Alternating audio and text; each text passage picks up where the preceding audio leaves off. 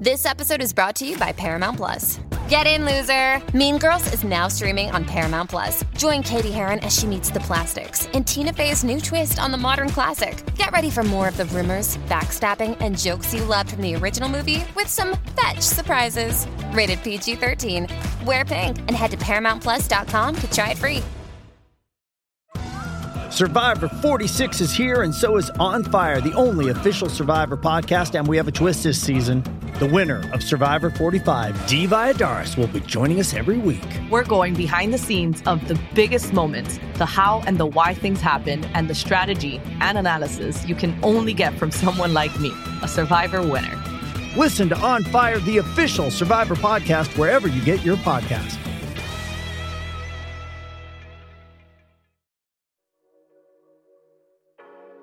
Welcome to the Next Level Soul podcast, where we ask the big questions about life. Why are we here? Is this all there is? What is my soul's mission? We attempt to answer those questions and more by bringing you raw and inspiring conversations with some of the most fascinating and thought provoking guests on the planet today. I am your host, Alex Ferrari. I've always wanted to help the audience take their soul to the next level, so I've partnered with Mindvalley and other amazing free courses on spirituality, mind, body, soul, longevity, wealth, and so much more. All you need to do is go to nextlevelsoul.com forward slash free.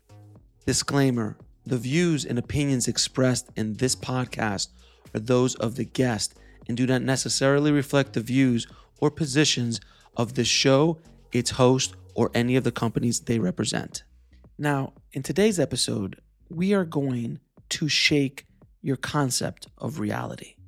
We have on the show Aaron Abke, and he is a expert in the law of one. For thousands of years, these teachings are for those who seek the truth and who wish to learn about the unity and oneness of all things. This is a profound conversation, so get ready to have your minds blown. Let's dive in. I'd like to welcome to the show Aaron Abke. How you doing, Aaron? I'm doing well, brother. Thanks for having me today. Thank you so much for coming on the show, brother. I really appreciate it. I'm fascinated with your story and and the work that you've been doing, uh, spreading really good information, really good, you know, uh, knowledge to help help the people awaken around the world. And uh, I think we found each other by similar energies because that's similar what I'm trying to do is here as well. So uh, my first journey is uh, can you take us back to when your spiritual journey began uh, and and what happened? Yeah, I mean, in some ways I can't because I was born and raised as an evangelical pastor's kid. So, you know, we we call it religion back then, but you know, spirituality has kind of always been a part of my life. But but there was a transition period out of religion into more of the expanded consciousness kind of brand of spirituality. And that came in um, 2016, I want to say. Yeah. I had uh, followed in my dad's footsteps up till 23 years old to be a pastor, work in church ministry, and all that. But I, I began to have an awakening out of religion, out of the dogmatic, fundamentalist belief systems of my religion. And uh, that was a hard transition because every single friend I had, all my family, every school I'd ever been to, everything in my life was Christian. So it's like, I don't even know anybody who doesn't believe this stuff, but I don't. And that's a problem for me. So, long story short, I had to, I quit my church job as a worship pastor at the time at 23 and just said, look, I got to be true to myself. I don't believe this stuff. I don't believe in this version of God that you're selling. So, I got to go find my truth. So, moved back to Oklahoma and then spent four years or so really heavily studying Eastern philosophies, most especially Hinduism and Buddhism, mm-hmm. and understanding, you know, God from a non duality perspective and an Eastern perspective, which really helped me. But it was at 27 years old, I had a kind of dramatic spiritual awakening experience um, where I was I was really going through some severe depression at that time in my life. So I had, you know, uh, divorced from my religion, my lifelong religion, which some of you listening know is like a complete inversion of your reality when that happens. So that can cause a lot of stuff to come up. And I also gotten divorced from my wife, who I had married as a young Christian kid. because our paths kind of went like this, you know. So that was really painful. And then I was just alone in the Bay Area working at Google as a personal trainer. Didn't, you know, there's no time to make friends in the Bay Area because everyone's rushing 100 miles an hour through their life. So I'm like alone. Everyone in my Christian background thinks I'm a heretic now. Nobody wants to be my friend. And I was just kind of in this depression. So I was really like seeking spiritually at that time of how do I get free from this suffering and find peace. So I was listening to Eckhart Tolle at that time. Uh, every day on my lunch break, I would go up to this balcony above my gym and just kind of kick back and relax and listen to Eckhart. And it was the one sort of period of my day where I would have true peace of mind just listening to Eckhart and watching the clouds pass and eat my lunch. So it was probably like three months or so of doing this on my lunch break. Hmm. And one particular day just must have been the planets aligned or whatever. But I was listening to Eckhart talk about things that our ego says to us in our head. And he would sort of say a comment that the ego says to us and then laugh and chuckle at it. And the audience would laugh. And I started laughing. And he did that like four or five times. And each time he did it, I laughed harder because I was like, yeah, man, you're nailing it. That's exactly what my ego says to me every day. Things like, if only people would recognize how special I am, then I would truly be happy. I was like, oh, dude, he's nailing it. That's exactly what my mind says to me. And I, as I was laughing, I kind of laughed myself into a deep realization of truth because, you know, laughter, comedy can be a very potent way to realize something, right? So the universe kind of snuck in non duality through comedy in a sense. And I just had this tangible experience of oneness. And I could spend all day trying to describe what that state was like, but to summarize it, it was just evidently clear that everything in the universe is one great energy, one great consciousness, just knowing itself, just expressing itself. And it's infinite. So it does that in an infinite variety of ways, but it's still just one essence. And I am a part of that. And that essence is eternal. It's made of pure love. Just all these realizations were childlike in their simplicity it was like I almost felt embarrassed that I had lived my whole life believing I was separate and that love was something external to me. Other people were separate from me. It's like, God, what a delusion I was living in. So I spent two weeks in this like blissed out state of absolute inner peace. And uh, at, at the two week mark to the day, I always tell this story. The way that I sort of began to slip out of that state was because I woke up two weeks to the day, checked my phone, and realized, wow, it's been two weeks and I've been in this total bliss for two full weeks. And the first ego thought came back online in that moment and it said, wow, I wonder if I'm enlightened. And I didn't catch it, right? I just thought, oh, maybe this is enlightenment. So I went through my day and then slowly the suffering thoughts came back in. And the, the belief that I was a separate entity came back in. And I felt separate from people again. And the love started to diminish and all of that. And then my depression eventually came back full swing, even worse than it was before. Because it was like I sort of felt like I had been given this free sample of enlightenment and I had I had messed it up somehow and I'd been kicked out of heaven or something. And now it was even worse to suffer from that because now I had proof, right, that an alternative exists. You can be happy, you can be free, but I lost it and now I'm suffering again. So it was a a blessing in disguise because what it did for me was that it gave me proof number one that freedom's available. And number two, it gave me this burning motivation, this burning passion to abandon everything else in my life other than this one pursuit to figure out how to get back to that state of consciousness again. And that was my life from that point. And that sort of just slowly evolved into everything I teach about today. And that I mean, I think it was all part of the plan to give you that taste because without that taste, you wouldn't have the unwavering need to get back there. You got it. Without without question. Now, it uh you in in in your bio I heard you say you had a kundalini awakening. Now, I've heard of that term before, and I've heard about kundalini energy and I've as you can see by the artifacts and things around me. I've also studied Eastern uh, Eastern philosophies as well and yogic philosophy. So I've heard mixed things about Kundalini, meaning that it is extremely, it can be extremely dangerous if not dealt with properly. Mm-hmm. And but I've heard it it is also a gateway or a way to find enlightenment as well. But it is something not to be played with uh, you know, Certainly. lightheartedly. So, can you explain what, first of all, what Kundalini energy is, and then explain your Kundalini awakening? Sure. Yeah. I'll try to make this as simplistic as I can because we can we can get way deep into the weeds if we want. So, a Kundalini awakening is an experience that has happened in humans for thousands of years that we know. There are um, there are wall paintings of Shiva, for example, in the Indus Valley that have been found that date back uh, 5,000 years ago of Shiva in a meditation posture with serpents rising up all around him, kind of in an ecstatic state. And uh, we know that the Yoga Sutras from Patanjali, for example, date back to, you know, 3,000 years ago or something like that. We'll be right back after a word from our sponsor. Survivor 46 is here, and so is On Fire, the only official Survivor podcast. And we have a twist this season. The winner of Survivor 45, Dee Valladares, will be joining us every week. We're going behind the scenes of the biggest moments, the how and the why things happen, and the strategy and analysis you can only get from someone like me, a Survivor winner. Listen to On Fire, the official Survivor podcast, wherever you get your podcast.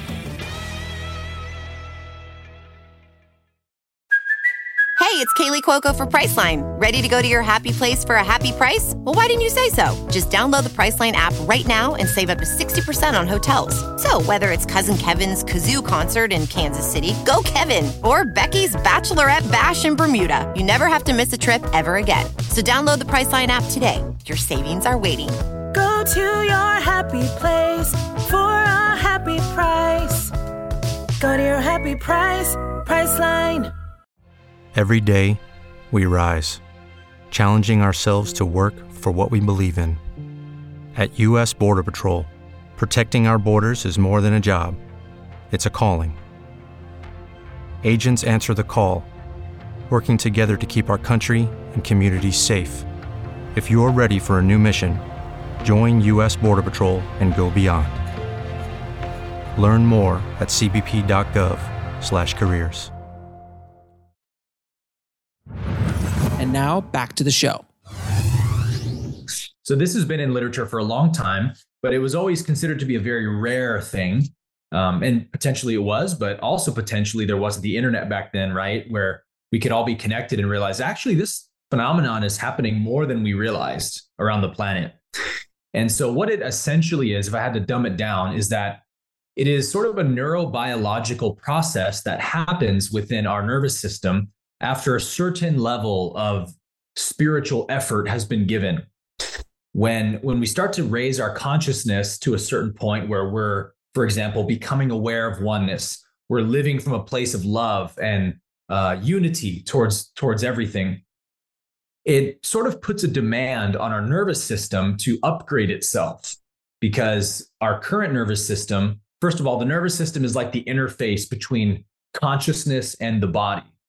It's like the mirror that consciousness shines itself into and then the reflection is this human being experience i'm having right? Mm-hmm. so when, when we're living selfishly and greedy from those lower three chakras then we don't need to expand our nervous system because that's what it's built to do very well right but when a new and rare state of consciousness starts to happen in us such as love and and unity it requires a higher frequency, we might say, for the nervous system to be able to handle because love is a very high frequency. That's why it feels so good. And why, um, for example, blissful experiences are very, very fleeting for the most part. Uh, most of your listeners have probably had little glimpses of oneness or bliss, right? Where they feel unified with the creator, with creation. But classically, it kind of goes away as fast as it comes. And then you're kind of dropped back into this dense separation consciousness, right? Well, that's because bliss and love and unity is a higher vibration. So it's as if, you know, we're kind of maxing out the RPMs on our engine and it kind of burns out and has to go back. So how do we sustain oneness and, and bliss and love? We got to increase our nervous system's capacity to handle that kind of frequency. And so that's what a Kundalini awakening really is. It's that there is a dormant energy at the base of the spine that kind of is lying in wait in potential for this level of frequency to be activated in us. And when it is, this energy responds to it and begins moving up the spine, up towards the brain, and then eventually down into the gut. And it's it's this total transformation of our neurobiology to a higher frequency level.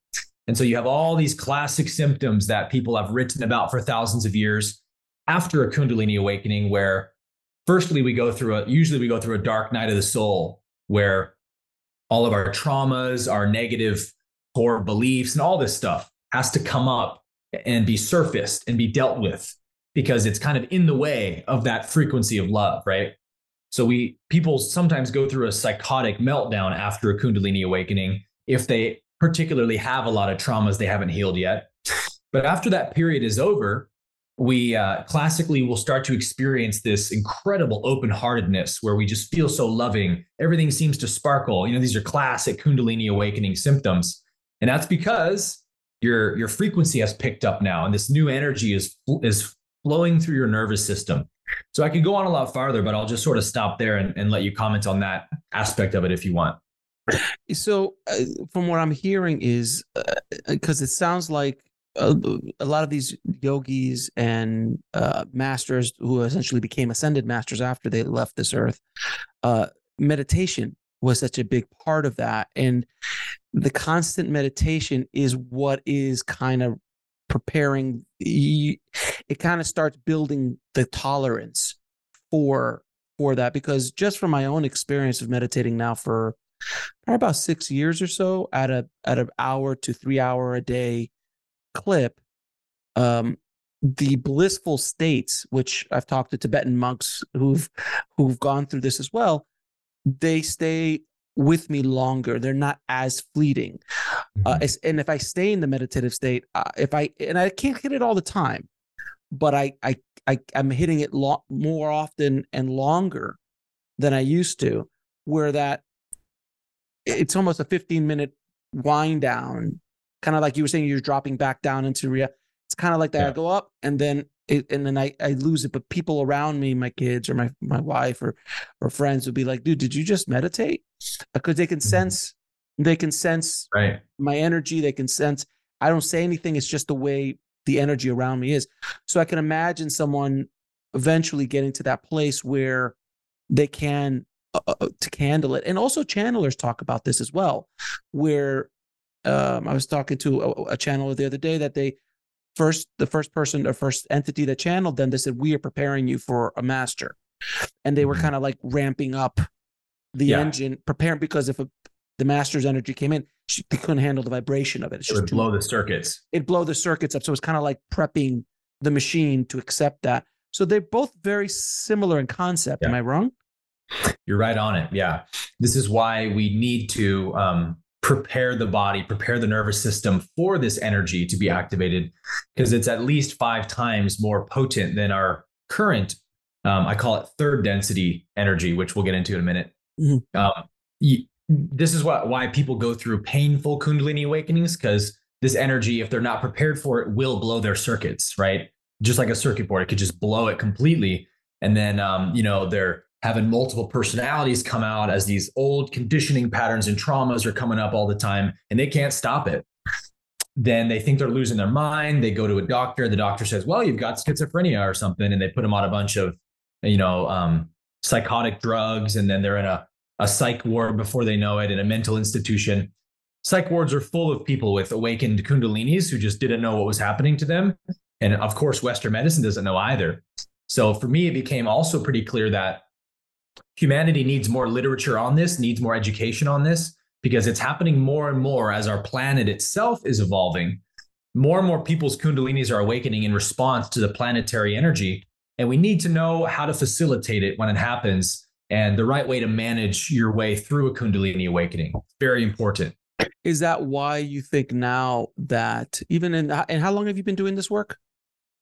I've been teaching on YouTube for about four years, a little over four years. So even in the four year period that you've been on, the amount of interest in the work that you're doing, in the work that I've only been doing this show for a year and a half, and I've mm. seen this massive yeah growth in people searching for this information. It feels like a lot of people are awakening, awakening, not just here in the states as as as many of us in the states that think the entire world revolves around us, and it doesn't. I see people from around the world, con- from people from all walks of life, from every country you can imagine.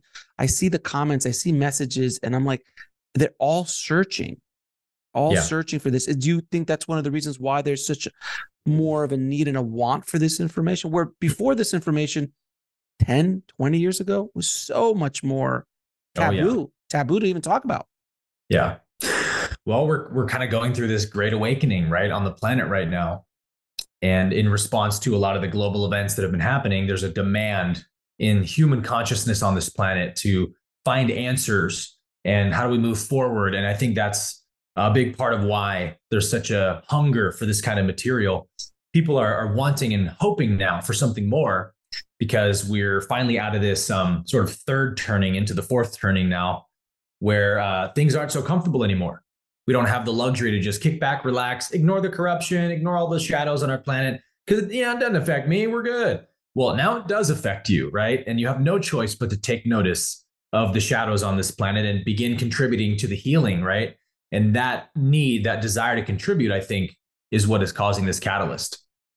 Now, in your work, you you uh, you talk a lot about the law of one. Can you explain to the audience what the law of one is, uh, which is a deep, deep, dark, uh, not dark, but deep rabbit hole you can go down into without question. So, just the basic concepts of what the law of one it is, where it came from, and maybe the seven densities would probably be a Yeah. good starting point. Yeah, always a good starting point. Yeah. So the Law of One is a channel text from the 1980s. It was a group of UFO researchers who were trying to kind of figure out like what's this UFO phenomenon? You know, there was so much UFO activity in the 70s and 80s. So this group of like 12 people were trying to figure out how to understand this phenomenon and they actually came up with a really smart um, idea which is if we want to understand who these beings are that keep appearing in our skies, you know, um, I just watched one of the um, Pentagon press conferences where like our own government now is like, yeah, like sorry for the last like 50 years we've been seeing UFOs and we just haven't told you till now, but yeah, it's an absolutely real. We'll be right back after a word from our sponsor. What if you could have a career where the opportunities are as vast as our nation, where it's not about mission statements, but a shared mission? At U.S. Customs and Border Protection, we go beyond to protect more than borders from ship to shore, air to ground. Cities to local communities, CBP agents and officers are keeping people safe. Join U.S. Customs and Border Protection and go beyond for something far greater than yourself. Learn more at cbp.gov/careers. And now back to the show. Phenomenon. Yeah, there's something there. We don't know what it is though. Yeah, it's like, Yeah. thanks for finally acknowledging that after gaslighting us all for 50 years. I mean, all those episodes of the X Files could have just not had to happen if we had just Right? told us earlier. so they they said if we want to understand who these beings are, we should probably be more interested in their philosophy and their spirituality than their technology. Because like hmm. we're not gonna be able to figure out how they're doing this stuff. But so they started doing channeling sessions, trying to contact telepathically um, these beings, right? And after so many years of attempting it, they started to have a contact with an entity named Ra, or that identified itself as Ra. And they began this 106 session question and answer dialogue with this entity through channeling over a four year period, where they basically, you know, Ra just says, uh, "We're here to to teach and disseminate the law of one to your people. Ask us any questions you have about the universe, and if we believe it's not an infringement on your free will to tell you the answer, we'll tell you the answer." So there's it's just this amazing dialogue about the nature of the universe, the nature of consciousness and evolution and reincarnation.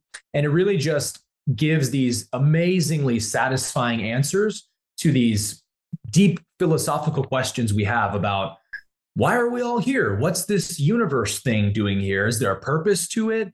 Um, why are we on this planet rather than another one? And uh, is there life out there? And why is there other life? The law of one just gives these really succinct answers that, you know, the one feedback I always hear from people when they start reading it, which was also my feedback, is like, damn, it says it's like I'm remembering this information. Like part of me already knew that this was true, but I hadn't been reminded of it yet. And so I'll give your audience a glimpse of this by talking about the seven densities of consciousness. now, have you ever, to whoever's listening to this, have you ever looked at your dog or your cat and like wondered why your state of consciousness is so different? Like you share similarities in consciousness with your pet for sure, but you're dealing with way more nuances than they are. You're aware of way more variables than they are. And it's very clear. And you can't communicate with an animal like you can another human. Why is that? What is that phenomenon? Well, the law of one says that consciousness itself evolves through a kind of progression or densities, as it refers to it. The best way to understand the densities is through the color wheel. So we have seven colors on the color wheel or uh, seven notes on the musical scale. This is an archetype in the universe of how progression works. Um, if you play the musical scale, you know, C through B, those seven notes, you you hear a progression, right? The notes get higher and higher and higher. And then you get to that B note, it really you want to hit that next C to finish the octave, right? That's a progression. And it's there's something that pulls you about it. Same with the color wheel. As you bleed through the colors, it eventually comes back around to red again, right? So consciousness apparently also works like this in that consciousness begins in the first density, they call it, which is the density of just sort of like pure being or pure existence. And that's the density of the five elements earth, water, fire, air, and space. So, right after the Big Bang, right, the first existence in the universe was these five elements. And so these five elements interact with each other all through the universe, through stars and planets. Eventually, you know, the gas solidifies, the rock solidifies, oceans form, and now we have a habitable planet. So, planet Earth would be considered a first density life form. But now within that planet, there begins to evolve eventually microbial life, insects, fish, animals, and plants, right? So that, that represents the second density of consciousness. The second density is, is now consciousness has gained enough information from the first density to move into the second, which is growth and movement and awareness of your environment. So any creature that can interact with its environment and move around is would be considered a second density life form. That's what your pet is, for example. And then consciousness spends a few more billion years in that density. You know, we know the dinosaurs and all of that history. A lot of time spent in second density before eventually consciousness evolves into the third density. And that's where consciousness does this amazing thing where it kind of flips in on itself and becomes an object to itself. And that's what we call self awareness. And that's the big difference between a human being and a dog or a cat is that a dog and a cat has awareness and a, a kind of type of self awareness, but nothing like a human being, which has a conceptual understanding of who it is. And, you know, I can now think about my past and my future, and I can have identities and and then all these different fears can arise from that. So that's just one example of the first three densities, which we can all look around and see perfect evidence for, right? And the, the reason that it's called a density is because it refers to the speed of vibration of the photon. So the law of one says that consciousness is expressed through light. And we know this through quantum mechanics, right? That everything is just light in these different entangled relationships. So essentially, the faster the photon is vibrating, the denser it is, the more dense with light that it is. And so the more light is available, the more information is available the more information is available, the more ability that consciousness has to express itself. So you can see the densities, the seven densities, as the seven degrees that consciousness can express itself in. So your animal is second density. They have a certain limit to how much consciousness they can express. They can never open a bank account. You know, they can never worry about the stock market. They don't have the ability to express that consciousness, but you do being a third density being. And so then it continues from there, fourth through seventh as well. Okay, so which is again when you were saying all of this and when I actually started doing research into into the teachings of Ra and that channel text, I also felt that I was like, oh, this this all just it just I had that feeling like this kind of I kind of remember this. I don't know why. It just started to make sense to me. It also aligns a lot with certain elements of the yogic and Hindu and Eastern philosophies as Big well. time. Big time. It really aligns with all that. So that's probably another reason why I was like, this all sounds very interesting. It, it sounds familiar to me. So those first three densities are where we all kind of hang out uh, for the most part. And we are currently third going into fourth density, correct? But we still have the the machinery of third density. The karma, yeah. Yeah, th- yeah, we still have that kind of machinery. So some of us are jumping to fourth density, fourth density, things like that, where there was, uh, you know, a Jesus, a Buddha, uh, a Yogananda, these Right. kind of these kind of figures who did this way earlier than we did, um, by their own spiritual path that they took. Can you explain what the fourth, fifth, sixth, and seventh densities are? Just kind of so we all can know where we're going. Hopefully, Yes. Yeah. Yeah. This is the understanding that really helps us out to map our future of what is human existence going to look like going forward. And, you know, we don't know what lies beyond where we're at. It's kind of like we're walking through the darkness. So it, it makes sense that we don't understand the nature of consciousness. But thankfully, the law of one gives us a, a fantastic map that really makes, in my opinion, a lot of sense and is very practical. And that is so, third density is the density of self awareness. We could also call it the density of separation because the first sort of notion that the brain has when it starts to realize I am a separate being is that everything else is a potential threat. Right. So, it's like survival consciousness really thrives in third density. That's why we see all the war, all the genocide, all the horrible atrocities in third density because we're operating from this belief that we're separate. But once our the photon, literally the the light cells in our body start to pick up in their frequency, a, a higher perspective of existence starts to dawn in our awareness. And it happens something like this. Okay, yeah, it's sort of true that we're separate. We're in different bodies maybe. But the more we fight and resist each other and compete against each other, the worse things tend to get. So, although we may be in separate bodies, what if we're all sort of one in a greater perspective? Maybe we, we come from the same source, we have the same essence to what we are. we'll be right back after a word from our sponsor. And now back to the show. And from that perspective, we start to naturally want to work together and be more unified and be friendly and loving towards each other. And the second humans start to truly do that, it proves to our mind how much more efficient and how much better that perspective is. We could call it unity consciousness versus separation. So now we're realizing, hey, we're all one. You know, we're all on this planet together, floating through space, whether we like it or not. Might as well work together and work for everyone's best interest rather than my own best interest. And so that's the beginning of fourth density. Fourth density is the density of love and unity and oneness, where finally consciousness comes together again, like a puzzle piece that had been separated and, and begins to work together. And from that point, the law of one says evolution happens very quickly. When, when you work together, things get done and figured out very fast.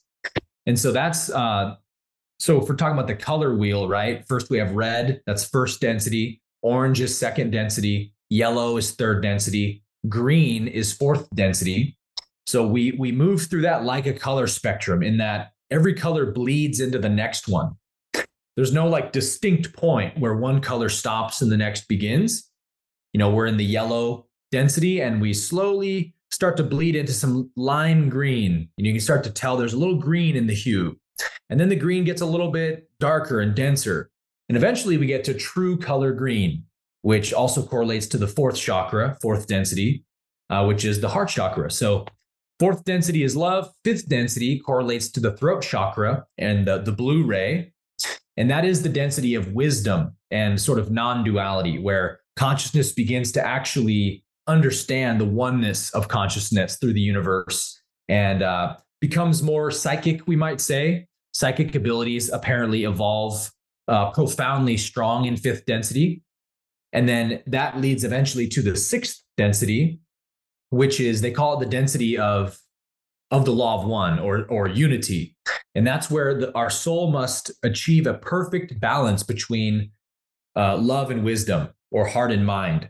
So our, our love must be imbued with an equal amount of wisdom because we know that if you just operate lovingly, you're going to do a lot of good, but you're also very vulnerable to being taken advantage of, right? You could be very gullible if you're just looking with love and no wisdom. So love has to be endowed with wisdom at a certain point, And that happens at a very high level in the sixth density.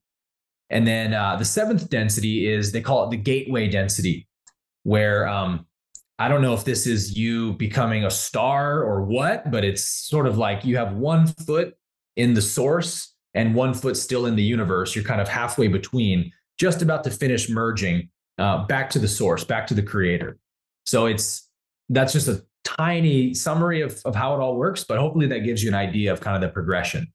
Now, the the concept of uh, what because a lot of the things you're talking about, and especially in the not only in the fourth but in the fifth density, is where I, from my studies, the ascended masters kind of play in this area. When you say psychic abilities, you know, just reading autobiography of a yogi, and you start hearing about a lot of these yogic powers that have been talked about for thousands of years, being in two places at the same time, levitation, uh, manifestation and then you go back to Jesus and you're like, well, that's Jesus was a yogi. I mean, it just it just mm-hmm. makes all the sense in the world that Jesus was a yogi, right? Uh, and that kind of stuff. So, are those beings that were at a higher density decided to come back down to this density to kind of kind of guide us or or at least help us understand where we're all going?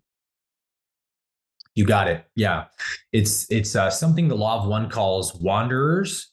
Mm-hmm meaning that these are souls who've already graduated from third density and even sometimes fourth density and even sometimes fifth density but they in their in their love for creation and in their oneness with all that is they might see a struggling planet like planet earth that's um, not doing too hot and they might say i could do a lot of good on that planet if i incarnate there and bring my higher frequency and i can teach the people what love is and how to how to progress and evolve and so that's what beings like Jesus and Buddha likely did. The Law of One actually says that Jesus was a late stage fourth density soul that was about to graduate to a fifth, its first fifth density lifetime. But instead of graduating, it decided to go back to third density one last time to help this culture out, which was ancient Israel. Um, the the separation consciousness of those kind of Abrahamic faiths is so dualistic and so separative and so dense mm-hmm. that that region was really stuck in this constant warfare you know the crusades and the violence and stuff and jesus' soul said man they need to they need to hear the message of, of unity with the creator that we're not separate. And the creator's not angry with us but actually loves us and is love.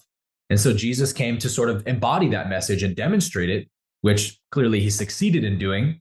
And uh, you know similar to the buddha and krishna and other kind of avatar characters we could describe.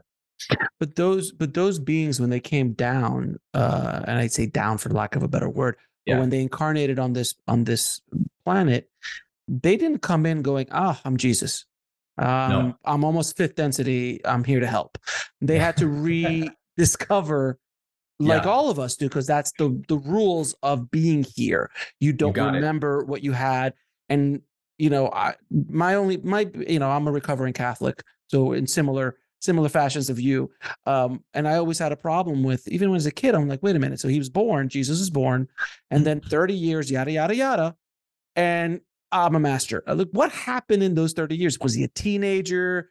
You know, was he getting into trouble like every other human? You know, did he go on a, a, a, on a pilgrimage? And then you go into into the texts of India and you start reading those. They talk about Jesus. They talk about a character like Jesus who came and learned the yogic ways and yep. learned to meditate and took all that information back to that area. So it was a, it was a evolution even of of that soul in this density. They all had to go through it. Buddha went through it, and so on.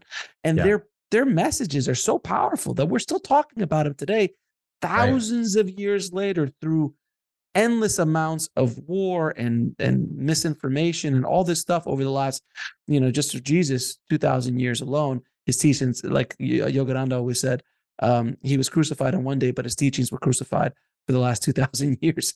And yeah.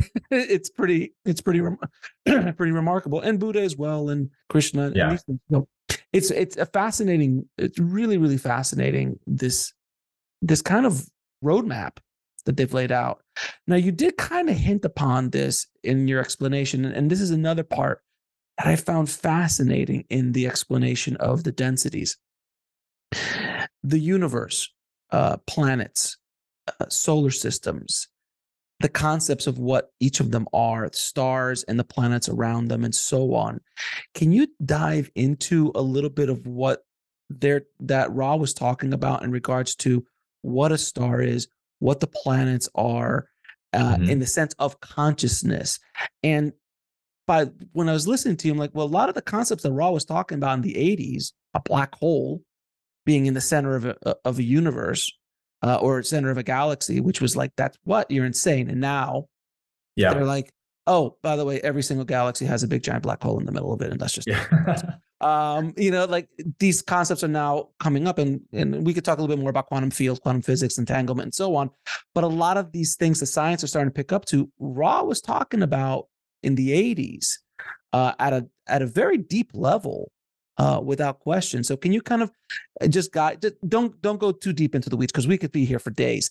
Um, but but just in regards to just how a universe is created and what the and, and from the perspective of consciousness. Yeah, yeah. Such a fun question. Another interesting note is that Ra, when Ra's asked in the Law of One, like, where did where did your people come from, your species? You know, where did you evolve from? They said we evolved on the planet Venus a few billion years in your past, and this was long before um, our scientists knew that Venus was a habitable planet in the kind of Goldilocks zone a couple billion years ago. But it was released in 2019. I remember seeing the article and going, "That's what Ra says." That uh, scientists discovered that Venus was a Goldilocks planet about 2 billion years ago, exactly when Ra says their species was there. So, yeah, there's a lot of interesting tidbits Ra gives in the 80s, long before science had caught up to these things. But to answer your question, the Law One explains that the universe is itself an experiment, that uh, the one infinite creator, not a monolithic being, get all your concepts of God and the bearded man and all that stuff out of this think of just whatever primordial original intelligence allows all of this to be here. That source, that creator, if we want to use that term, is actually using the universe as a self discovery advice because the, the creator is essentially all alone. We'll be right back after a word from our sponsor. And now back to the show. It is the one singular source of all that is. So there's no one else it could like have a conversation with to learn about itself. It has to make its own way of self-discovery. So it it births the universe within itself as a kind of way to run these experiments of understanding what it is. And so the, the law of one says that literally every universe in and of itself, every galaxy, every star, every planet, and even every person is an experiment that the creator is running where literally the results aren't known until after the experiment is done. And you know spiritual non-dualists have a problem with that and we could talk about that another time but i really like that perspective because it, again it answers these questions very satisfactorily of why do we see the nature of evolution like this? It does kind of feel like it's all an experiment that's being run right? And so ross says that uh, a galaxy is what they call a logos which we could imagine it as the first layer of intelligence that the creator projects itself down into. So it, it, limits its intelligence to a certain parameter. That's a galaxy. And the, the logos, the intelligence of the galaxy, decides what all the experiments in that galaxy will sort of be like. So maybe the laws of physics and, and all these other scientific things, the archetypes in consciousness that will be used, all of that is set by the galaxy logos. And then every star in that galaxy is now abiding by that logos's rule set that it's running this experiment by. And then every star takes that rule set and comes up with its own unique flair on it and its own unique experiment or twist on it. And then all the planets around that star likewise retain those parameters and come up with their own unique experiments. So it's like an experiment inside an experiment inside an experiment, you know, forever essentially, which is really, really cool, but also speaks to the nature of this infinite intelligence that we see happening in the universe. It's it's fascinating. I mean, it's Yeah. just such a fascinating deep well that you can go into with this. But so I have to have to ask uh, ask you this question. I'm sure people listening have to ask this are asking this question in their mind right now.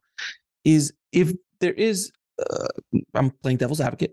Um, if there is a source, if there is a, a God, uh, you know, so whatever you want to call it, that is infinite and that it, all there is, why would they? Why would it need to do this in order to find out more about itself if it's infinitely intelligent, infinitely Mhm. aware, infinitely everything beyond what we can conceive. Why would they have to go down this whole this this is a big giant soap opera down here. And this is just one of I'm sure billions, you know, of of you know living beings in this in this in the universe. It's a it's a lot of space if it's just us. And it's pretty egocentric to think that we're the only ones. Uh I'm sorry. Yeah. You know, that's just For sure. I mean, scientists are like, I, chances are there's Come something. th- there's there's a microbe out there somewhere. You know, I mean, something. You know, too many things are flying around. So so what is the purpose of this kind of giant soap opera drama? You know, from the, from a stone on the floor to the cat and the dog to us to a planet to a solar like this is there's a lot of stuff going on. Why Mhm. does it need to happen? It's a great question. And it's a question we could definitely riff on for a long time. I think this is where we have to get a bit philosophical with this. And uh, on one context, you know, we can look at what the Hindus say, and Hinduism calls it Leela, right? Which means the play. So they take the perspective that it's not like this serious thing where the creator is like, oh no, I'm all alone. I got to know myself or I'm going to die or whatever. And it makes the universe like, hurry, hurry, know myself, quick, quick. It's not like that, right? It's more like the creator's playing. It's having a great time. It's just exploring possibilities, just like you would if you were alone for eternity, right? So that's one perspective that I like. And I think that that's largely a great perspective to hold. But there's also, um, you know, even even without getting spiritual about it, it's like if there is infinite possibilities, philosophically speaking, the, if infinite possibilities exist, they can only exist if they are being expressed. So, for example, you can't say infinite possibility exists, but it's nowhere. There are no possibilities expressing. That's a it's a contradiction metaphysically. So just the fact that infinity exists implies infinity must express that infinity. Otherwise, it's not infinite if it's not expressing it. So we can just look at a philosophical lens to understand that better from. I like that. It doesn't fully satisfy, you know, my my curiosity. I obviously get being a spiritual teacher, I go way deeper into the spiritual element of if God is love, God needs the contrast to what love is not to understand what love is. And that's a big part of what this density is, the third density, which uh, we didn't get into, but to give your audience a glimpse, the law of one also says that this third density we're in, like you pointed out, is quite a soap opera, a lot of suffering down here. Why does the creator want to experience this suffering? well, apparently, we're kind of ignorant to the nature of the universe beyond this density level, in that fourth density, Ra actually describes it as a kind of heaven compared to the third. Uh, they say that third density is at least 100 times more intense in terms of the amount of suffering that consciousness experiences here. And uh, that's for a very good reason, which we can get into if you want. But the third density is the only density level where when a soul incarnates into a third density lifetime, it goes through what's what they call the veil of forgetting, where they're not allowed to remember any past lives. We're not allowed to know the nature of the universe itself or why are we here, blah, blah, blah. We don't get any of those answers because a very important thing is happening in third density that the universe wants to protect the free will and the autonomy of that. But uh, to your point about like Jesus, Buddha, these, these beings, like they have to also forget that they are ascended. That's because the higher your frequency level is in consciousness, the more likely you're going to be to remember these kind of spiritual truths. You're just going to naturally be uninterested in violence and things like that. And you're going to gravitate towards meditation and whatnot. We call that an old soul versus a young soul. That's kind of a classic example of we all notice that there's differences in the sort of maturity of someone's soul. Some kids are just really, really spiritually aware, and we don't know why they are. Other kids are much less so. And the law of one says that's because they're probably coming from a higher density level. Something just occurred to me as you were talking because are we God's algorithm? That's a, a great analogy. Because we there's probable things that the algorithm will do, but it is free to go left or right mm-hmm. in the code. It is that's the way it was designed. That's what AI is. It is right. It can go left or right, or algorithms can go left or right, and we can't control. You just literally hit the return button and right. you let it, and you kind of let it go. And what happens happens. There are parameters you give it. You give it guide rails, right? But within those guide rails, it's free to do what it wants. And again, you, as the creator of the algorithm, can kind of have an estimated guess on where it's going to go, but it will surprise you. So, in many ways, we could be the code or the algorithm that God has put out into the universe because, again, at any moment, we have that free will to do whatever we want but the probability of us going off off you know off off topic or off off the path that we're supposed to go on is a little bit unlikely. Yes. That, that's such a great analogy actually and in that analogy we can see why karma works the way that it works because those parameters are set up for a reason. Like when you make an AI, you need to give it parameters. Otherwise, you're not going to have any kind of experience from it if it just has no, you know, you're just going to get a bunch of nonsense out of it. So you want it to behave intelligently, right? Like a human mind or something. But beyond that, you want it to also express new possibilities from there. So one of these parameters that the universe has been designed with is that the law of one says that all is one, all is the one being, the one creator, knowing itself.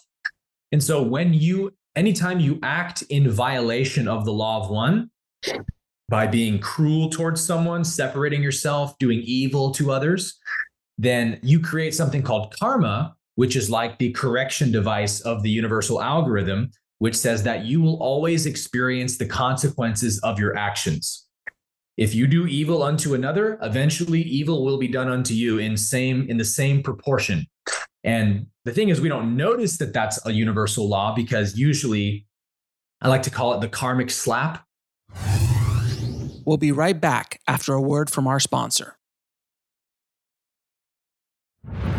And now back to the show. If I do evil to someone, the karmic slap comes back around maybe six months later or something, right? So my mind doesn't tie it to the evil deed that I did six months ago. It just says, oh, this is so unfair, right? And just complains.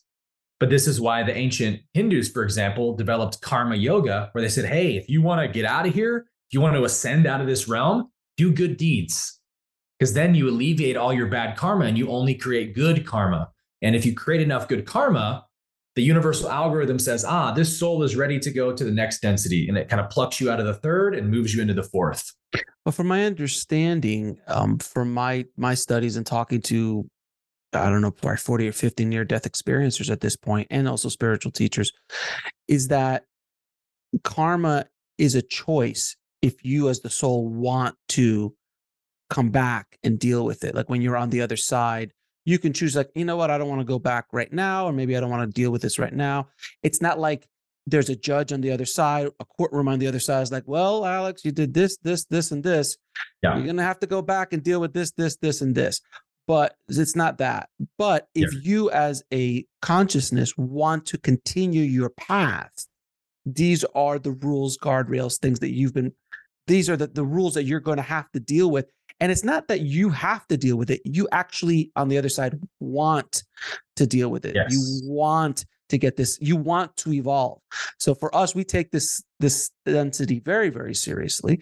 But on the other side, it's like a video game. And I've used that analogy many times. Yep. It is a very Yep. video game esque kind of thing. Like, oh, I want to go back into that level and beat the boss, uh, or got it. or go over or get over that level or get over that Pass that monster. test. yeah, past that big boy, big boss or something like that to get Yeah. to the next level. And you want to go back. So it's Yeah. very similar in that sense, right?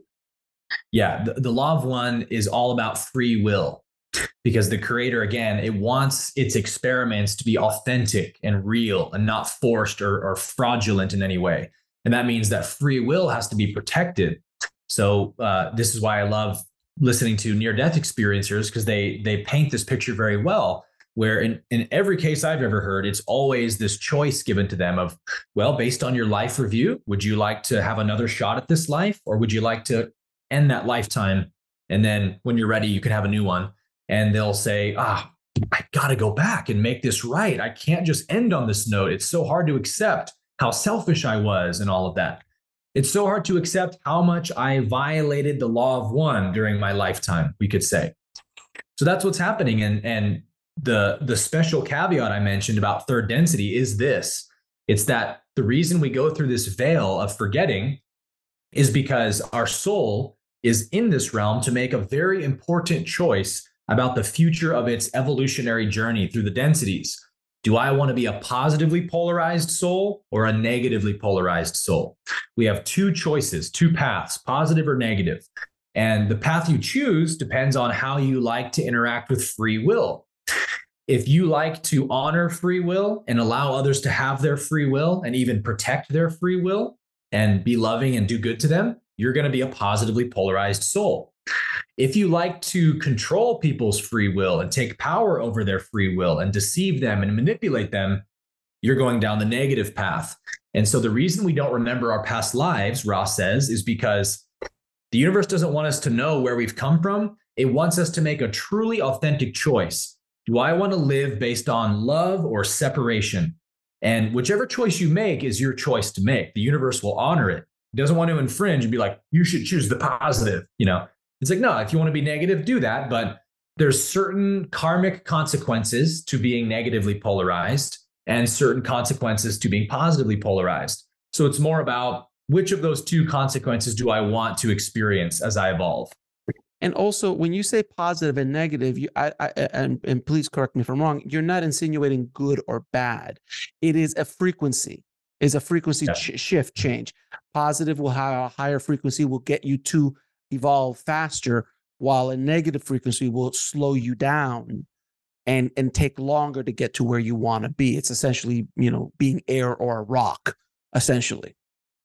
Right. Yeah. It's not good or evil or, or right or wrong because we need the negative polarity just as much as the positive in order to have any kind of experience, right? Even in our own body, all of our electrons are negatively charged. Well, guess what happens if we get rid of the negative electrons? We're dead, right? So the, the polarities play with each other, and the whole universe is the interplay of these two polarities, really. But what we are saying is that the nature of the positive polarity is radiating like a sun, like a star. It's always giving off light, gives, gives, gives. And because it gives, it makes itself the source of that power and that light. So the positive polarity has an endless supply of power innate in itself because it's connected to the whole universe. It's one with the universe.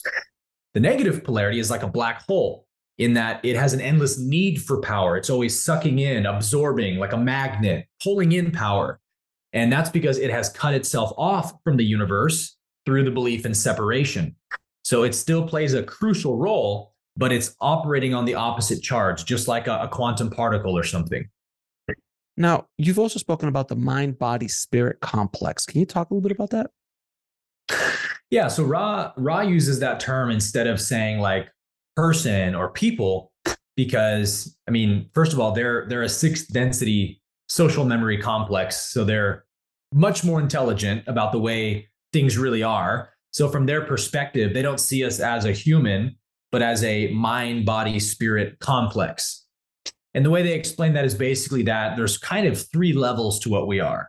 We could talk about consciousness as the spirit, And then we have a mind that the consciousness is being projected into. So the mind is like the activating agent for the spirit. Like the spirit is non physical, consciousness is non physical. So it needs to like put on a costume to be able to act in time and space. And that's the mind. The mind can think and contemplate and form ideas. And then the mind, likewise, is also formless and it needs a costume to wear to actually be in space time. And so the mind projects itself into a body. And so they're really actually one sort of complex, but it's best to understand them maybe in those three levels because they all play off of one another. Um, you know, your spiritual health, for example, will affect your mental and physical health directly. So they're not disconnected, but they do have kind of distinct roles and capabilities, we could say. Now, you also spoke about something called spiritual balancing. What is that? So that is when we're dealing more with the energy centers that we have these seven energy centers in our body. Chakras, for lack of a better word. Chakras, yes. And they are responsible for what makes us who we are, like our personality, our self expression, and what it means to be human is dictated by these seven centers. So the red center is the root chakra. That's at the uh, kind of the perineum area. And that gives off the energy that allows us to have the fight, flight, and freeze instinct. So it's really just survival and sexuality. So what makes you a sexual being and what makes you uh, not want to walk off of a ledge, you know, and die is your your red ray, your root chakra, right? From there we have the sacral chakra, the orange ray, and that's your sort of personal self. That's where you become more of a unique, independent entity. I have personal desires. I have personal ambitions and things that I want in the world. And I become a unique persona. That's the orange ray. Yellow ray, solar plexus, makes up our social self. How do I interact with others? How do I see myself in comparison to others? So, just looking at those three lower chakras, we call those the primal chakras because they make us human. It's what makes us a human being. So, each one of them has different kinds of they can be distorted energetically in unique ways. So, like sexual distortions like pedophilia and rape and, and whatever else would be distortions in the red ray, the root chakra. And so, um, spiritual balancing is the the discipline of becoming aware of these imbalances in your energy and meeting them with love and forgiveness and awareness such that you can i think of them like psychic knots in your chakras and through the self love, forgiveness, and self awareness, we're sort of undoing those knots and then allowing the energy to flow harmoniously again. Right. Uh, okay, and then what? Are, what are the other the other ones hmm. going up? So they they correlate to those seven densities that we talked about, right? Uh, we are a sort of a microcosm of the macrocosm. We'll be right back after a word from our sponsor. And now back to the show. We're like a miniature version of the universe. And so the densities are like the seven chakras of the universe. So the heart chakra, the green ray, represents our ability to love others and to see ourselves as one, to feel our shared essence, right? If you didn't have a heart chakra, you would reproduce a child. And although you may take care of it like an animal does, uh, a second density animal only has the first two chakras in activation. The other five are not activated yet because it's a second density being. So an animal has care for its children, but many, many species of animals, right, will eat their kids when they're going through starvation and stuff because they don't have the heart chakra that allows them to feel emotionally one and love that child like a human has the potential for. So this is why becoming a parent is one of the most spiritually enlightening things someone hmm. can do usually because it's maybe the first thing in someone's life that truly demands them to go beyond themselves and love someone else's needs more than their own needs. That's activating and opening the heart chakra. Throat chakra is our ability to be truthful and honest and tell the truth and express who we are authentically without these distortions like when we say that someone's being inauthentic right that'd be a throat chakra distortion. So being truthful, being wise, being authentic is throat chakra. third eye chakra, indigo ray, is kind of our spiritual awareness, where we become aware of the spiritual nature of things. And then crown chakra is sort of our connection to the source and uh, the energy center where cosmic energy flows into the into the body. Fascinating, sir. It's all fascinating. It is, man. It- it- and, it- and I think it was, I think I saw it in one of your videos or on your website or something that when you're saying we're a microcosm of the macrocosm is like a brain cell. If you look under it, it looks similar to the universe or to a galaxy. Yep. And it just, and, and those kind of things are constant throughout examples like that throughout life. Uh, Yep. It, it, it all, yeah it all starts to it starts to make more sense. If you even have a logical brain a logical mind to it uh, you could just start looking at things. So like well there's a lot of coincidences. Patterns. there's so many patterns. And i you know the one thing i have the the bet the the blessing of is to be able to speak to so many people like yourself from different walks of life near death experiencers channelers asking very deep philosophical and spiritual questions and just from my perspective of now getting at this a sense of this recording almost 200 of these interviews from all people from all different walks of life the patterns i continuously see Mhm. is what is more reinforcing of the ideas or beliefs I have of how the universe is kind of constructed because I just keep constantly seeing these these patterns from people from all walks of life from all belief systems from all different perspectives and yet these patterns keep showing up and and I I- I hope the people listening can just start thinking about that because and it, and I think you know this as well because you when you were you know in the Christian faith with the dogmatic stuff that you were dealing with as I was in the Catholicism and when we went to both of us went to the Eastern which is the complete polar opposite of Yeah. what the dogma is because in Eastern yeah there's dogma in Hinduism there's no question but when you get into sure. the philosophies especially the yogic philosophies which don't have uh, at least to my understanding have a lot of dogma in them Yeah. um, Buddhism as well doesn't have a lot of that in it as well. You start seeing these ideas and these patterns keep coming up again and again and again and opens up ideas in you that just make more sense. The concept of reincarnation, which people always argue, like, oh, there's only one life. I'm like, really, man? Is this the only shot we got? You know, Yeah. this And experience how does that make sense? that makes no to me on a just a logical standpoint so the person who is born without legs or was born and died six hours later or had a horrific life or was born in a horrible family situation or horrible country and you're the wrong color in the wrong country at the wrong time and, uh, you know you believed in the wrong thing at the wrong time in the wrong country and you're that doesn't make sense and also you're you're once a man and that's the only experience you ever had and you want if you're a woman that's Yeah. the only experience you have doesn't make logical sense but the concept of reincarnation made so much more sense to me uh, and it is That's it is the basis of of what uh, the law of one is is this coming back and the evolution of the soul makes so much more sense than this one and done you're judged uh, if you did anything wrong you're going to an eternal hell you're done Yeah. you're done how does that make sense? I don't. I I always love using the example like if you eat meat on Friday, you're going to hell. If you kill somebody, you're going to hell. So unproportionate in the in the punishment. But then Yeah. that, but then like years later, they're like, okay, you could eat meat. I'm like, well, what happened to all those other people who got went to hell because they ate meat? Is there like, is there do they get a, a work release program? Like, how does it work? is there a way out? Or just like somebody that was born Hindu and never heard about Christianity and Let's not even goes talk to about hell forever. It's like, how is that fair? let's not even talk about the two or three billion people that don't believe what you believe. Like it's Right, right. on both sides by the way on both sides because there's Yeah. other people there's there's dogmatic people on every religion because Yep.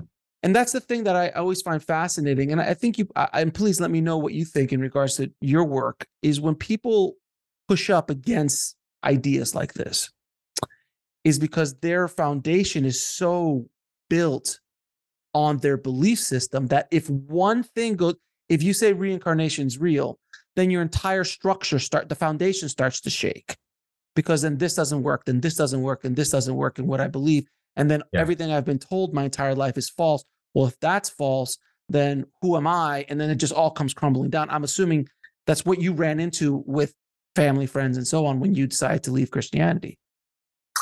Absolutely. And it was this confusing predicament for me to be in because it's like, hold on, I, I thought we all just wanted to know what was true. I didn't know we had this rigid, you know, need to just be certain and have certainties. I thought we wanted to know what was true. So, like, if I say that, hey, you know, reincarnation may be a model that's true, and you react aggressively to that, it's like, whoa, whoa, whoa, whoa, whoa. Do you want to know what's true or not? Like, if you just want to be right, then okay, that's one thing. But don't pretend like you're in this religion because you want to know the truth. You don't want to know the truth because you're not open to anything else than what you believe. That's just called ego, right? That's called pride. We can't possibly know everything that's true. Like, if science has shown us one thing, it's that humans have been wrong about every prediction we've had about reality. And so wrong, we could have never conceived of what the truth was until it came to smack us in the face and we realized it.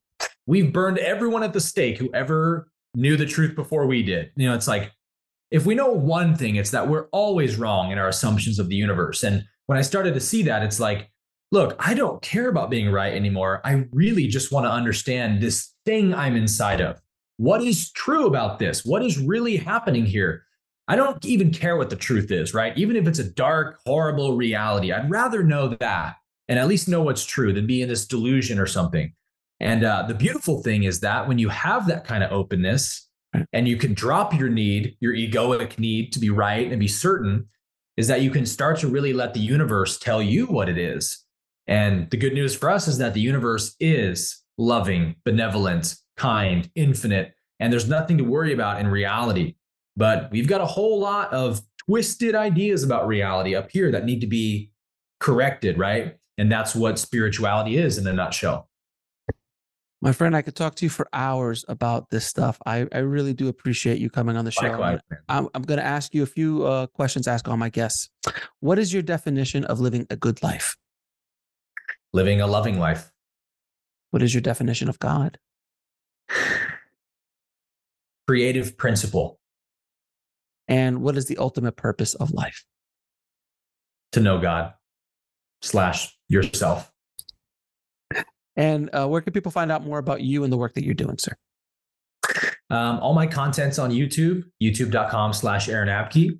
If you want to find out more about my programs, um, such as some of the Kundalini programs that I have, uh, www.aaronabke.com, and you'll find everything you need to know there. And do you have any final messages for our audience? Um, thanks for listening, first of all. Um, and I would just say, yeah, just I know that this was probably a lot for most people, a lot of information, a lot of new perspectives, but just hold it loosely, right? And just say, yeah, if it's true, it'll present itself to me in my own experience and time. I think when we hold truth loosely like that, it means that we're confident that truth is true and that truth can't be threatened. And I think that's the best way to allow truth to present itself to us. Aaron, I appreciate you and the work that you do in the world, my friend. I appreciate it. Thanks again, man. Thank you, brother. Appreciate you. I want to thank Aaron so much for coming on the show and sharing his knowledge with all of us. If you want to get links to anything we spoke about in this episode, head over to the show notes at nextlevelsoul.com forward slash 211. And if you've only been listening to this over podcast and you want to watch these amazing conversations, please subscribe to our YouTube channel at nextlevelsoul.com forward slash YouTube. Thank you so much for listening. And remember, trust the journey. It is here to teach you. I'll talk to you soon.